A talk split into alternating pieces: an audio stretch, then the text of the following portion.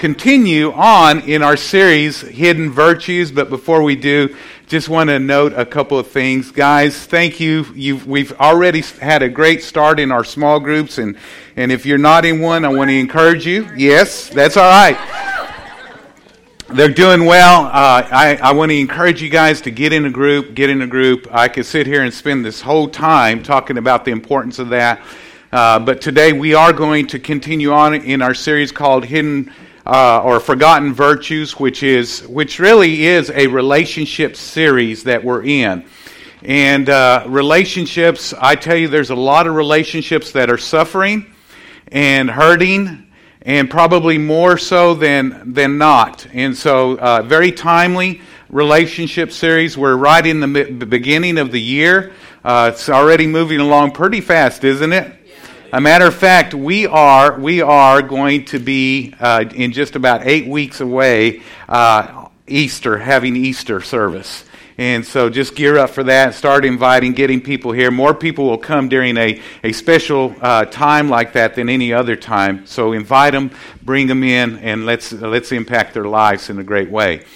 Today we also have our Growth Track event that will be taking place, and we're in step 3 of our Growth Track event. If you've not connected, I want to encourage you to get connected, all right? All right? Sure. I know I just prayed, but I feel a number of people that are really carrying some weights, and so I just really want to pray for you, if that's okay. I just really feel the Spirit of God just leading me to do that. The Bible tells us that we're to put on the garment of praise for the spirit of heaviness, and understand that heaviness is a spirit that can come upon you. And many times we don't recognize that spirit is impacting our life. Doesn't mean you're demon-possessed. You might act like it, but doesn't mean that you are. And laughter's good. But there is a spirit of heaviness that can come on people. And I'm reminded of another scripture. The Bible says, lay aside every weight and every sin that so easily ensnares. It can grip us quickly and so easily and not even realize it. And we can be weighed down with these weights. Jesus tells us that we're to take on His burden and not our own. You know, the Bible tells us how does that scripture say that his burdens, His yoke is easy and His burdens are light, and ours are always heavy. And so we need to exchange them, give them to God, and let Him to just pick up His heart and His plan and His purpose. So let's pray. Father, I pray for every person that is struggling, whatever it may be. I know that it's probably has to do with relationships or finances or maybe health or some other struggle that they're going through today. I pray that would be broken off of them right now in the name of Jesus. Lord, that light would come into their circumstance and dispel the darkness. And God, I just thank You for that in Jesus' name. Amen? You agree with that? All right, well, let's move forward. Today, I want to. You know, I said forgotten virtues that we have been on this series, and I just want to give you the definition of virtues real quick, or virtue. The word virtue in the Greek often refers to moral excellence and goodness.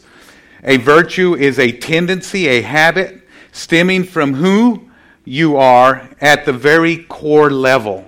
And so a virtue is something that you do so much that it becomes a part of you. And it's something that becomes a part of your character. And so I want to encourage you that these things are not something that we just, hey, that's good to hear, thank God, and you move on from it. No, you need to practice it all the time. One of the sayings that I say is that practice makes permanent.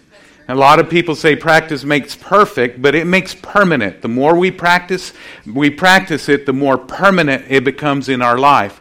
And so we started out with the first forgotten virtue that is needed in every relationship that many people overlook, that I want to talk about, is the virtue of generosity.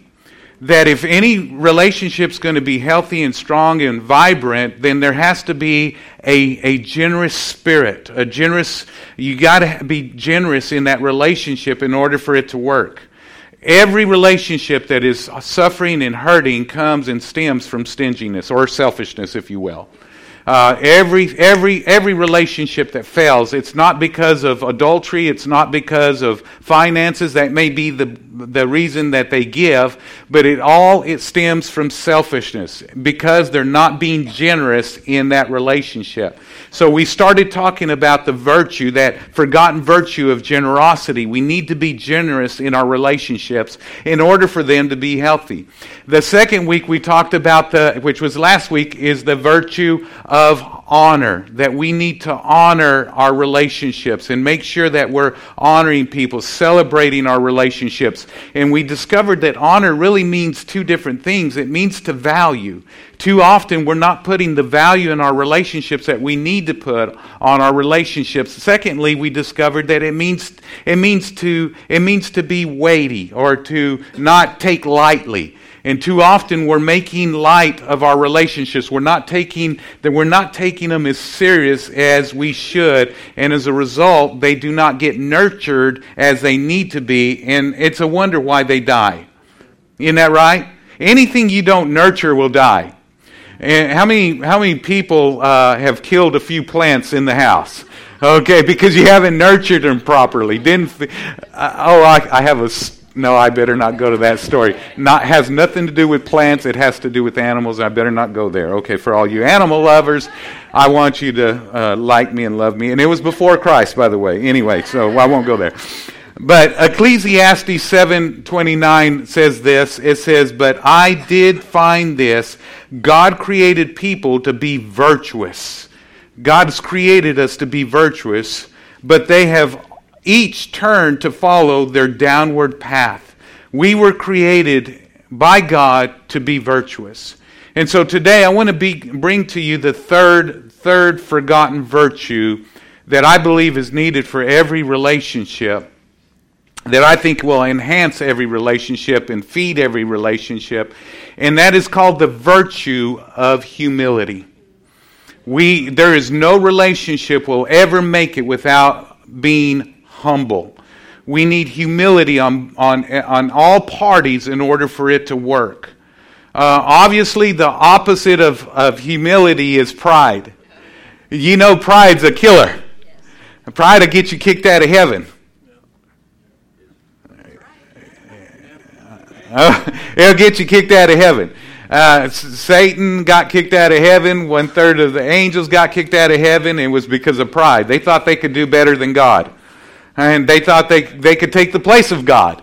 And it's just not going to happen. God knows best. And so when we humble ourselves and do it God's way, it will work. I don't know how it works, but it will work. I use this iPad. I don't know how everything in this works, but if I'll do as the manual says I should do to operate it, guess what? It works. I don't know how, but it works. In the same way, if we'll just operate in these different areas, in generosity and in humility and operate in honor, then it will work in our relationships. It will produce health and strength and vitality in our relationships. It'll just work. And so what we want to do is we want to talk about what it looks like. What does humility look like? But before we do that, let's talk a little bit about how pride presents itself. And some of you say, "Well, I can spot it." I was thinking about this. I was thinking a lot of us don't even realize that we have to deal with pride every day. That it's something that every one of us, if we don't watch it, will be operating in because we're not dealing with it.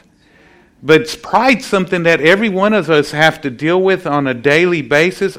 We all, outside of Christ, living outside of the principles of God and the Spirit of God in our life, are very prideful people. We are prideful. A matter of fact, the Bible says when we're living outside of the Spirit being Spirit-led in our life, when we're living according to the flesh, that we cannot please God. We're opposing God. And I'm going to tell you what's in opposition to God. It's pride. Pride opposes God. Now, I know that you came to church because you really wanted to hear that. That you're prideful. that you got pride in your life that has to be dealt with. But I'm here to tell you it's the best thing that we could hear so that we can understand that we've got to deal with it. And so what I want to do is I want to give us an observation of what pride looks like so that we can deal with it. And first of all, here's some characteristics of pride. Number one, pride has this presence that I'm better than you. I'm better than you. And before I go defining that, let me give you Proverbs 16:18. It says, pride goes before destruction and a haughty spirit before a fall.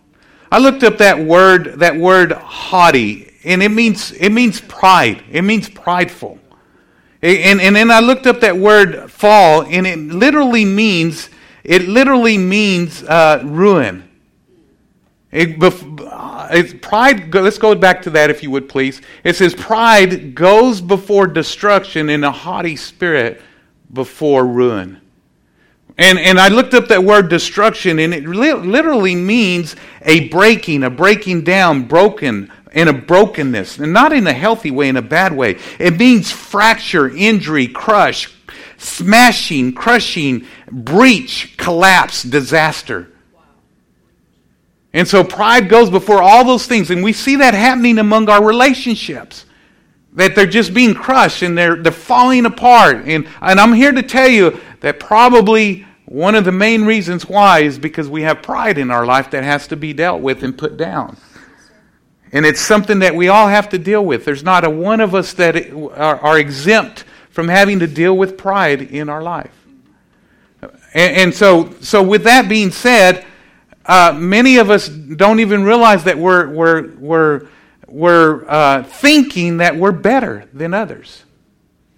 We don't even realize that we're better than others. And I thought about this. When pride is disappointed, when pride disapproves of somebody, then many times what we'll do is we'll distance ourselves from that relationship as if we're better than them.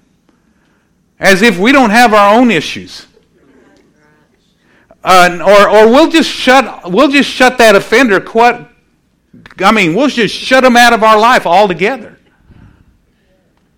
And I'm telling you that I'm guilty of that. And I don't want to walk in pride. I don't want to push God out. I don't want to push God away.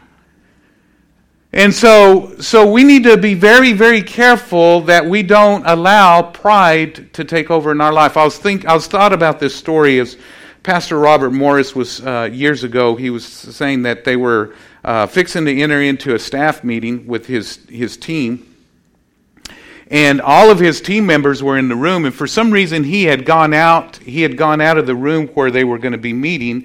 And there was somebody had walked in. It was a lady that had walked in, not very well dressed, and she was she had some need and was really just asking for some financial help. And he says, "Hold on just a second." And he had noticed something about his team, that his team had been gravitating towards relationships, those that were better off and well-to-do, and really kind of skirting around those that had needs in their life. Wow. And so he says, I want you to come in and I want to pray for you. And so he brought her in. And told the team, he says, she has this need, and I want us to pray for her. And so anyway, he prayed for her, and then after that, I don't know how they helped her, but anyway, she left, and then he went back in with his team. And he says, "You may not know it, but by the way that she's dressed," and I don't even think he told them what the need was, but he says she's extremely valuable. You know, she's got great value. And then he said, "The value is the blood of Jesus." Amen. And he says, "Let me tell you why I'm telling you this is because I've seen this happen with you guys. You guys have been you've been gravitating towards those that you know that have, wealth. And he says, that's going to stop from this point on. We treat everybody alike. Goodness. And really, pride, we may not realize it, but we tend to do that. We tend to treat our relationships, we tend to value them at different levels. And we in a sense think we're better than somebody else. And sometimes we begin to devalue those that are so close to us. I want to challenge you guys today. Value your relationships. We talked about honor being part of that is being valuing them. We need to value our relationships. So pride has this sense that I'm better than you. Secondly, pride has this sense that it doesn't apply to me. Pride excuses itself from various things, and I put on here activities, commitments, and responsibilities. Pride says, well, that might apply to them, but it doesn't apply to me. And pride excuses itself from thinking that we don't need to be active in that relationship with our kids or with our husband or employees or in whatever area of life, in church. Now, let me tell you something about this message here, okay? Because I feel like going in places that probably no man should tread. But and really, honestly, the only ones that are going to probably get upset are those that are operating in pride. Isn't that right? But I think sometimes we just feel like we're better than other people, that we just don't have, they can do. I clean toilets. I do it all the time. When I go to the men's restroom, if it's dirty, I get out there and I clean that toilet. I did it this morning, 3 times this morning. And then shook your hand. I wash my hands, okay? I wash my hands. I just shook Debbie's, that's all. Anyway. I'm just messing with you.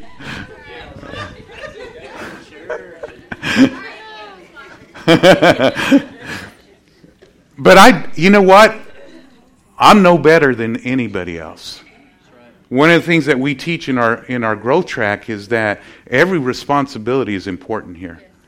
That what I do up here is no better than anybody else that's making a huge difference in greeting, and huge difference with our nursery or our preschool or our kids' elementary age or wherever. Everybody is important. Everybody. Everybody. There's not any responsibility that is better. And if you know me, you know that that's true. You know what I do? I park out in the street. I don't have a pastor's parking right next to the building. I park way away. And I make room for everybody else because here, you know what? I am no better than you. Why should I get treated any better? Do you understand what I'm saying? I just do not want to give room to pride. Thirdly, wow, I can handle it myself. This is probably the biggest area of pride that people operate in. That they think that they can do life without the Word of God, without the Spirit of God in the body of Christ. Let me tell you, God put all 3 of those in your life because it is very needed. And when we think that we can go and do it our way and disregard God in the factor, then that's a prideful statement. I need prayer every day because I'm in total dependence on Him. A person that doesn't pray and don't even realize it, but in a sense you're saying, God, I don't need you. I can do this myself. I can do life alone. I can do life without you. That's tough, isn't it? But let me just say, I want to help you in your relationships. You cannot do life. You cannot do life in your relationships with others without God. You cannot do it without the Word of God. You cannot do it without the Spirit of God. And you cannot do it without His body, the church. You cannot do it. You cannot do it successfully anyway. Let me rephrase that. You need all of those equations. It's the mix that makes it happen successfully. All right? And so pride says, I can do it myself. All right. Now I'm going to move on because I need to move on. All right. So let me just let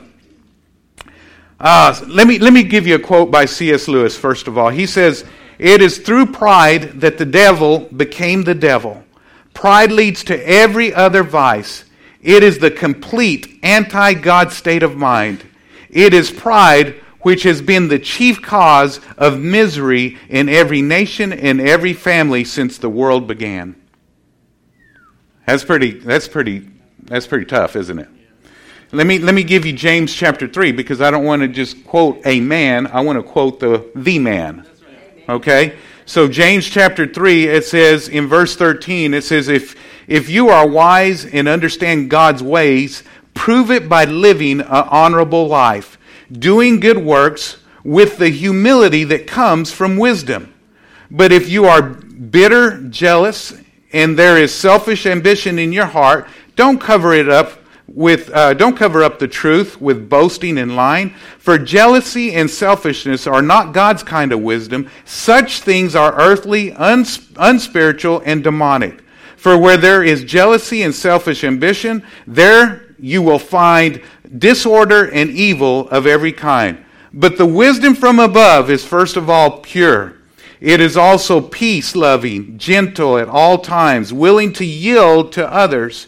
It is full of mercy and the fruit of good deeds. It shows no favoritism and is always sincere. And those who are peacemakers will plant seeds of peace and reap a harvest of righteousness. Amen? So let me talk to you about the virtue of humility in the little bit of time that I have remaining with you. Number one, first of all, in our relationships, the defining relationship, there's three things. In our relationships with one another, we are to be submissive. That's one of the definitions of humility, is to be submissive. Ephesians chapter 5 says this, verse 15, we'll start there. It says, "Therefore, see that you walk carefully, living life with honor and purpose and courage, shunning those who tolerate and enable evil, not as the unwise, but as the wise, sensible, intelligent, discerning people, making the very most of your time on earth, recognizing and taking advantage of every opportunity, using it with wisdom and diligence, because the days are filled with evil. Therefore," get this, "therefore, do not be foolish or thoughtless, but understand and firmly grasp what the will of the Lord is. And don't be drunk with wine, for that is wickedness, corruption, stupidity. But be filled with the Holy Spirit, consistently guided by Him. Speak to one another in psalms and hymns and spiritual songs. Offer praise by singing and making melody with your heart to the Lord, always giving thanks to God the Father for all things in the name of our Lord Jesus Christ, submitting one to another out of the reverence of the Lord." Now I said all that to say this. Our submission first comes to the Holy Spirit. Then it's able to happen in the lives of others. The Bible tells us that we are to make every effort to keep the unity of the Spirit in the bond of peace. We cannot be unified without one another, without the Holy Spirit's active work in our life. We have to have the Holy Spirit working in our life. What's that mean? We have to be submitted to Him. How are we going to be submitted to others if we're not even submitted to God? Amen. We have to be submitted. We have to have a daily relationship with the Holy Spirit, working and walking with Him every day of our life, understanding and learning Him. If we are not submitted to Him, then I'm going to tell you, we're not going to be submitted to one another in the fear of the Lord. We have to be submitted to God. Now, we sung that song earlier. I thought, how appropriate. Thank God that we are to surrender our lives to Him. That we're to surrender, or we could say it, submit our lives to Him. Surrender. As was there, as we sung that song, I picked up my iPad and I wrote this down. Surrender. We need to surrender our schedule. We need to surrender our budget. And we need to surrender our relationships. Those three things I get in trouble for all the time because I preach on them. People have left this church because I talk about their schedule. That you need to put God first. That He needs to be scheduled in your time with Him in the morning, in your week. You'd be amazed how many people get offended because I talk about the necessity to be at church every week. Every week. Yeah. I'm going to smile again, just in case you didn't get it the first time. And I'll go a third time. Father, Son, Holy Spirit. Okay, I got to do them all. All right? And so, and people get offended when you talk about their budgets, their money. And then they get offended when you talk about their relationships. Don't talk about my relationships. They're all suffering. Okay? And when you submit, what do you submit? You know, many of us have our own plans. And I understand, you know, God didn't create us to be robots. He created us to have a free will to choose. But we need to understand what the will of the Lord is, Ephesians 5 says. We need to understand what He's saying to us in order for us to walk in the purpose that He has for us. That goes in our relationships. Specifically, that's what we're talking about today. Relationally, we need to understand what God has to say concerning our relationships. You and I have to be submitted to the Holy Spirit, be filled with the Spirit. Otherwise, we will always contradict what God wants in our life, and it's always going to produce a fruit that we don't want. It's not going to be the fruit of righteousness and peace. It's going to be the fruit of hell here on earth is what it's going to produce. And so what I want to say is we have to be surrendered to the Holy Spirit. Because if we're walking in the flesh, the Bible says it's impossible to please God. Impossible. We cannot. We oppose God in the flesh. There's no relationship that will ever be healthy when we're not surrendering to God. So that tells me when I have plans and I find out that God has a different plan, the word submit means that I relinquish my plan and I embrace the plan of the other. That's what submission means. It means I'm submitting to whatever it is that you want. I'm letting go of whatever it is that I wanted. And I embrace whatever it is that I'm embracing as if it's my own.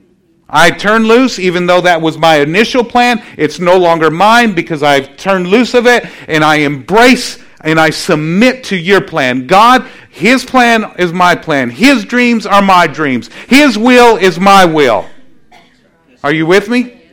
That's what produces success in our relationships. When we do it God's way, it will always, always be the best way.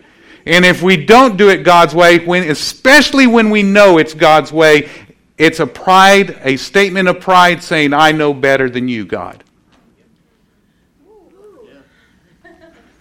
Whew. Got through that one. Okay. The virtue of humility, secondly, means this. In our relationships with one another, we are to be meek. We're to be meek. Let me quote some scriptures real quick. Psalm 37:11 says, the meek will inherit the land and enjoy peace and prosperity. I want to read that to you in another translation. It says, but those who are free of pride will be given the land and they will enjoy peace and success. We have, in all of our relationships, we have a 100% chance of success. In all our relationships, if we do it God's way. 100%. There's no reason that any relationship should ever fail in our lives. And if it fails, it's because we got away from God in our relationship. And the word meek, notice here it says, but the meek will inherit the land, will inherit the good things that are here on this earth. Colossians says this, Colossians chapter 3, verse 12 through 14. Therefore, as God's chosen people, holy and dearly beloved, clothe yourself with compassion, with kindness, with humility, with gentleness, which means meekness, and patience. It says, bear with one another, forgive one another. If any of you has a grievance against someone, and sometimes we do, we're to forgive as the Lord forgave us. And over all virtues, put on love, which binds them all together in perfect unity. Isn't that powerful? I love that. So what does it mean to be meek? What does it mean to be meek? I'll tell you that it doesn't mean weak. Okay? That word meek has the, and I've taught on this I think last year, but it bears repeating. It means submitted, but it means gentle. It means what's the word I'm looking for? It means gentle. It means sensitive. Sensitive. That's the word I'm looking for. It means sensitive. Sensitive to the one that we're in relationship with the Lord, and even with one another. We're to be meek with one another, sensitive to one another. Too often we're more sensitive to what we want rather than what God wants. Too often we're too sensitive to even our circumstances and our needs than to what God has and wants for us. And I was reading up on this again. I didn't just want to go and refer to previous notes. I read up. I made sure, done my word study. And that word meek is related to a stallion that is strong, but that has become meek. He's meek to his trainer. He's meek to his rider. That whenever that rider just flips that rein, he flips it to turn to the right, he turns right. He flips it to turn to the left, he turns left. He barely even has to nudge at it, and because of the sensitivity to his rider, he's on it immediately. Unlike a goat.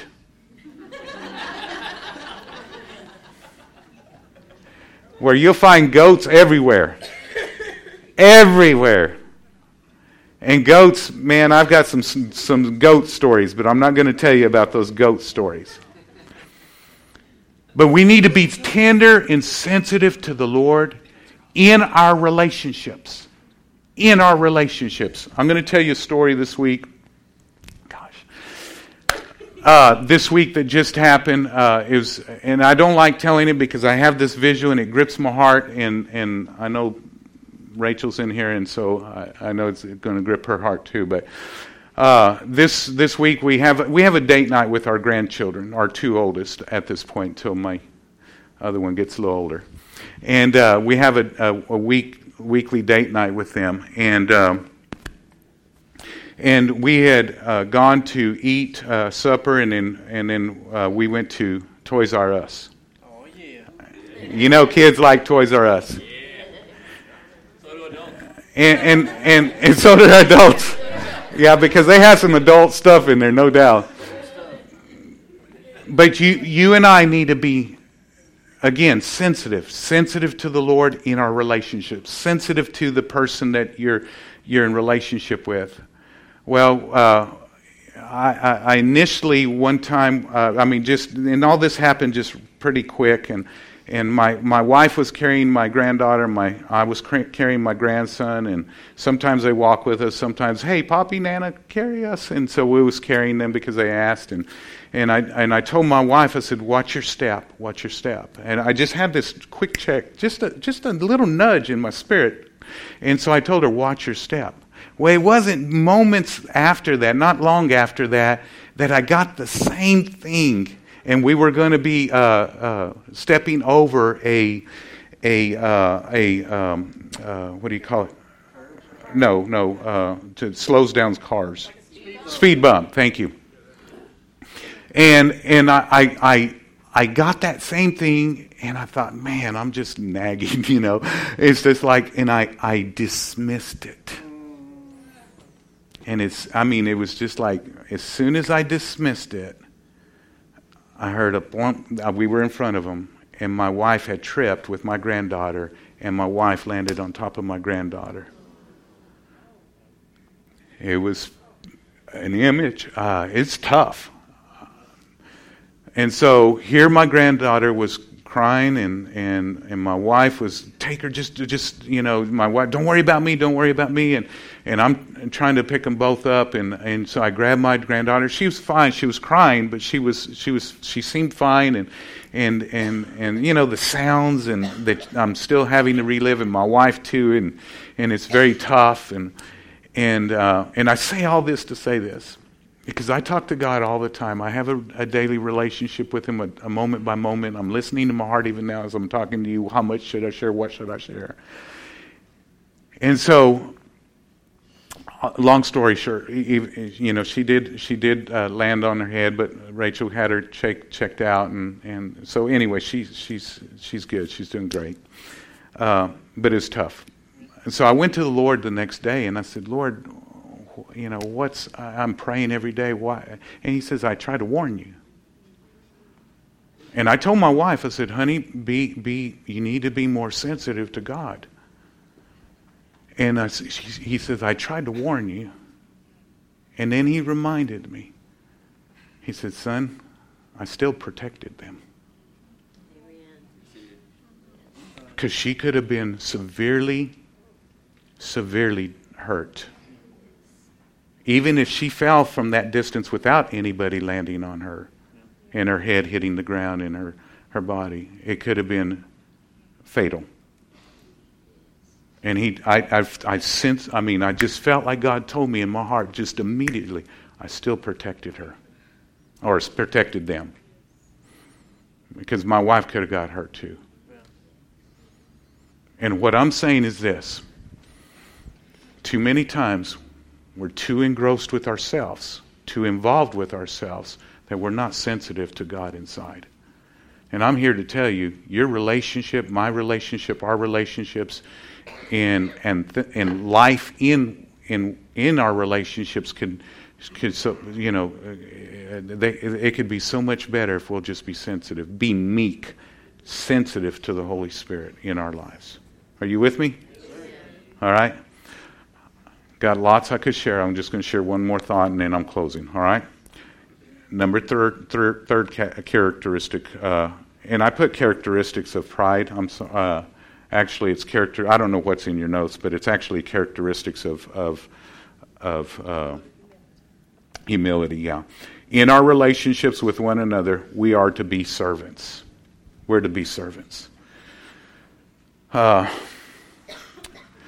Philippians, you can write this down. I don't have time to go through it. Philippians 2, verses 3 through 8 tells us that we're not to be selfish. We're to take on the same attitude, same mindset as Jesus Christ, who took on the form of a servant and became a servant, and even to the point of death. And so we're to be a servant. And so He submitted Himself. He was humbled. He humbled Himself and became a servant. Humility. If we're operating in humility, then we're going to serve our relationships. We lose the thought that our relationships there are there to serve us, but we're to serve our relationships. If we both in a marriage, if we both have that attitude, I'm telling you, we will succeed.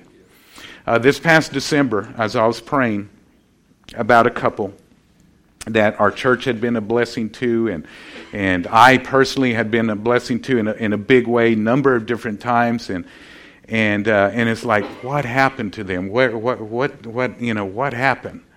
And as I was praying for them, I felt like the Lord just told me this. He says, you need to teach the people to be givers and to be generous. Of course, that's why I'm talking about this in this series. He says, otherwise, they default to being takers. And let me tell you what takers do. Takers take, and then once they've taken what they want, then they leave. It doesn't make them evil people. It just makes us takers. And we're to be called servants. Now, this happens more times than not. Let me try to define it for us really quick in just the next minute. This happens more times than not. In that when we're giving out of ourselves, when we're giving and we're serving, and by the way, I said we need to be servants. There's a difference between serving and being a servant. Servants serve because that's their nature. We can all serve and not be servants. Does that make sense? Yeah. Sinners sin, servants serve. Yeah. All right? And we are called to be servants. And when we serve, we're not serving to get anything back. If we're serving to get something back, then that's called a hireling. Yeah. There's hirelings and there's servants. When we serve, we should be serving because we want to add value to people. We want to make a difference in their life. We want to bless them. We want to be a blessing in their life. We're just serving because there's a need that needs to be met, and you're there to serve it. And if we'll do that in our relationships, I'm telling you, that is a heart of humility. God honors it. He'll bless that relationship. That relationship will be healthy, and it will produce that fruit of righteousness, that fruit of peace that God says that we can have in our relationships. Right. Amen? Amen? So, all that being said, because I'm done, we need to all understand that we deal with pride on a daily basis, and that God's calling us to be people that are humble in our relationships. And if we'll develop these three areas in our life, these three areas, submission, meekness, and servanthood, if we'll do that, then I'm telling you, we'll have some awesome, awesome relationships. Let's do it in our community. Let's do it. I want our church to be known to produce the best employees that this community has ever, ever had, because we're servants. Amen? Amen. Let me pray. Father, we just thank you. We honor you. We love you.